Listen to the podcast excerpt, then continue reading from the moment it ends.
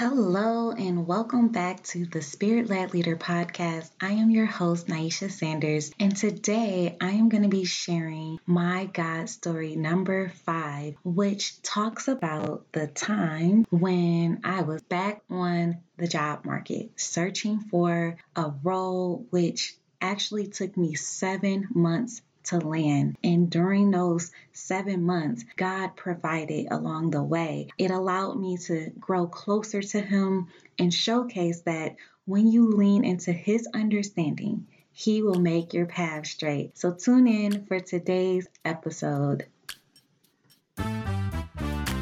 You are listening to the Spirit Led Leader podcast, where you will go from being prideful to fruitful, gaining biblical principles that will grow your influence, confidence, and relationship with God. I am your host, Naisha Sanders, the author of The Fruit of a Spirit Led Leader. I am also a wife, mom, and believer in business. Now, turn on that Do Not Disturb, grab your notebook and pen because it's grow time. All right, as mentioned in the introduction, today I am going to be sharing my God story regarding the time I didn't have a job. In the last episode, I shared with you all that I was up for a promotion and didn't get it. As a result of that outcome, I had to find another job. So, as I'm looking for a new role within the company that I was at, in the beginning stages, I was getting interviews and everything was well received. But at some point, the interviewers were starting to ask me if I actually wanted the job. It felt odd because I thought I was saying all the right things, and now my resume seems and appears to be impressive.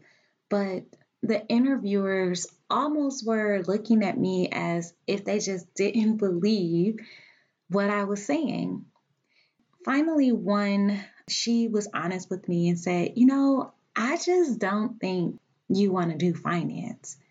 So that's why I'm going to say no because I think you have a passion for something else. Now, for someone who had now been in this function for over five years, that was a tough pill to swallow just for the simple fact that at the time, it felt like that's where all of my experience was. What would that mean for me to have to start all over, build up another reputation in a different function, which at the time felt like was going to be HR? I was feeling a bit discouraged and not quite sure what was going to happen next, but that was the feedback that I consistently got.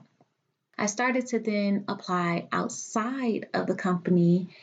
There were some impressive companies that, you know, I got interviews with, and they said the same thing. So here I am now, all this experience, and unable to get a job. here I am feeling like I did all this work to prove myself and to prove my capabilities only to end up in a place where it didn't serve me. Here I am now lost, not sure what's going to happen next or where to go next because I put all of my eggs in one basket. I don't know if any of you can relate, but there's times in our life where we just feel like we're in this place that is now wasted that we spent all this time, this effort, these resources to build up and develop this one area of our life only to feel like it didn't pan out. So that was the place that I was in. And luckily for me, I was really focused on God in that moment. And so while I was experiencing the tribulations, I also had the but. I also believed the but. I also felt like, okay, Lord, if you are if you are calling me out of this right now, then what is next? Where should I go? How should I do it? And I honestly had built up my relationship with God enough to know to seek Him first in absolutely everything that I was doing. So, in the toughest season, one of the toughest seasons in my life related to my career and to a certain extent personal life because you know if you don't have a job then how do you fuel your personal life right so while it was meant to be this extreme adult life problem i had the most peace that i have ever experienced my family and friends were looking around me worried They're like, well, what are you going to do? How are you going to move forward? My husband said it best. He, he said, you know, it's as if you and, and God are just in the rabbit hole together or down in the barrel together. And that was a compliment because that meant that if I was going to be down any tunnels or any barrels, that I would want to be in them with God. I share this story because it really illustrates the peace of God and what it means to look past whatever struggle you're going through with contentment because you know that God has made promises, that God keeps promises. And when you trust in Him with all your heart, He will make your path straight. Proverbs 3 5 through 6 says, Trust in the Lord with all your heart and lean not on your own understanding. In all your ways, submit to Him, and He will make your path straight. This situation allowed for me to apply this scripture. And I can honestly say that throughout the entire experience, I experienced the grace and the favor of God. Now, you may be thinking, well, that's great for you because you had a relationship with God. But what it really boiled down to was me spending the time in God's presence instead of online trying to figure things out.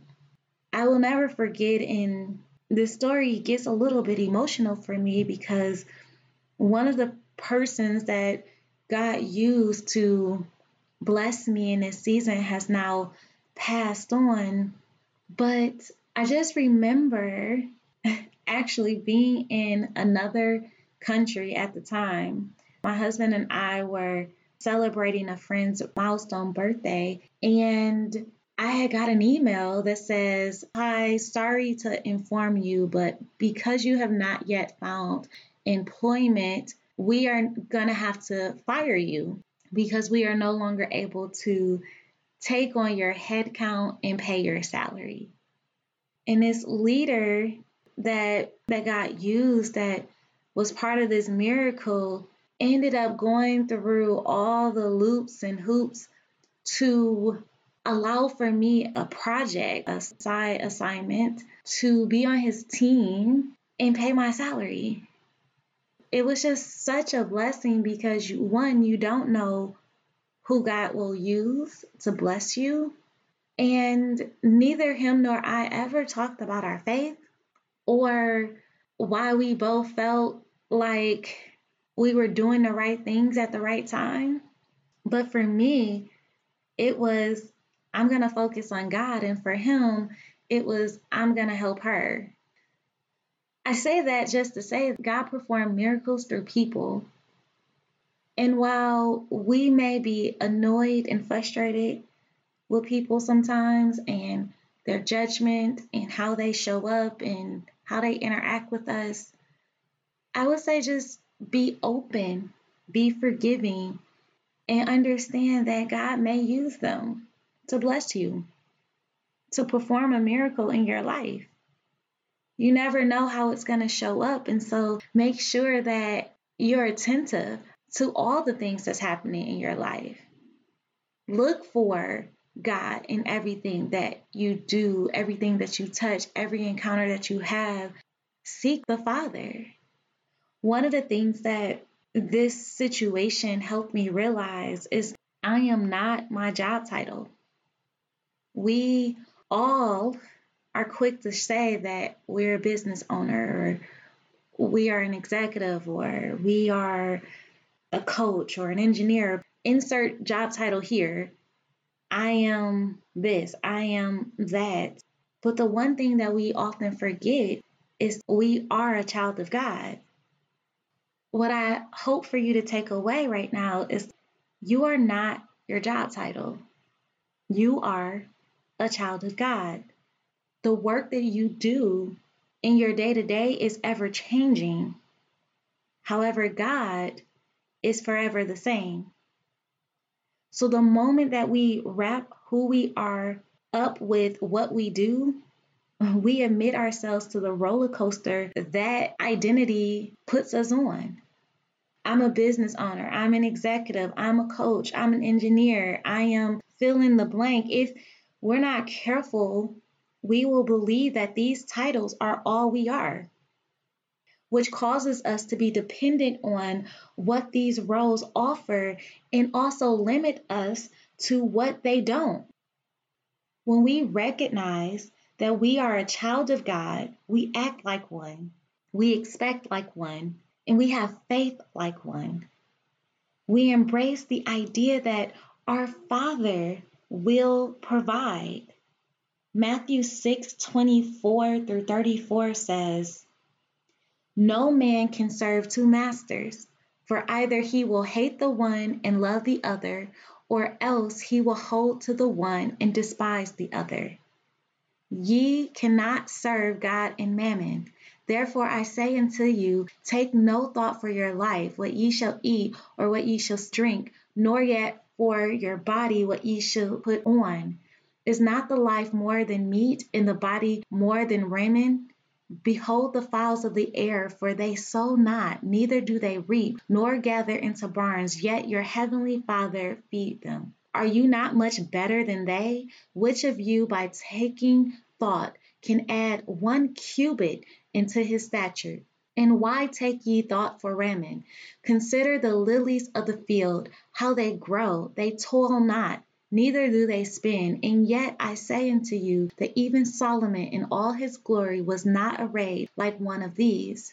Wherefore, if God so clothe the grass of the field, which to this day and tomorrow is cast into the oven, shall he not much more clothe you? O ye of little faith, therefore take no thought, saying, What shall we eat? or what shall we drink? Wherewithal shall we be clothed?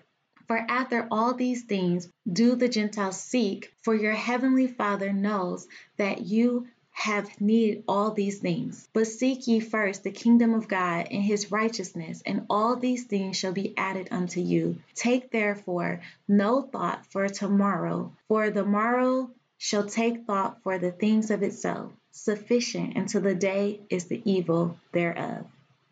If you are struggling to find your footing, and worrying about getting what you need, I want you to reflect on the time blessings just happened, just seemed to show up.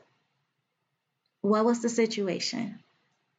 What was the specific thing that you praised God for in that moment? Now, my question to you is if He did it before, do you not think He can and will do it again? Right now, lay your situations at His feet.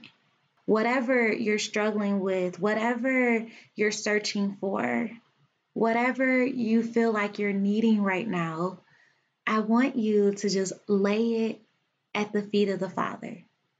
I also want you to just repent for making what you're going through, what you're looking for, what you're seeking to be bigger than the God that we serve.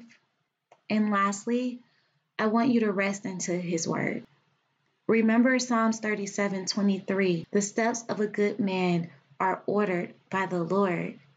When you do these things, when you focus on God, when you seek Him first, you will reclaim your peace.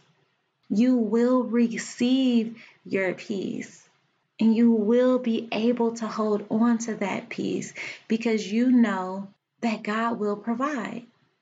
You know that no matter what you're going through, what you're seeking, what you're searching for, whatever tribulation that it's bringing forth for you, there's a but God. There's an exception. There is an open door. We just have to seek God for it. I pray that this episode blesses you in that you seek ye first the kingdom of God and know that all the things that you are searching for and in need of, God will provide. Thank you for listening to the Spirit Led Leader podcast.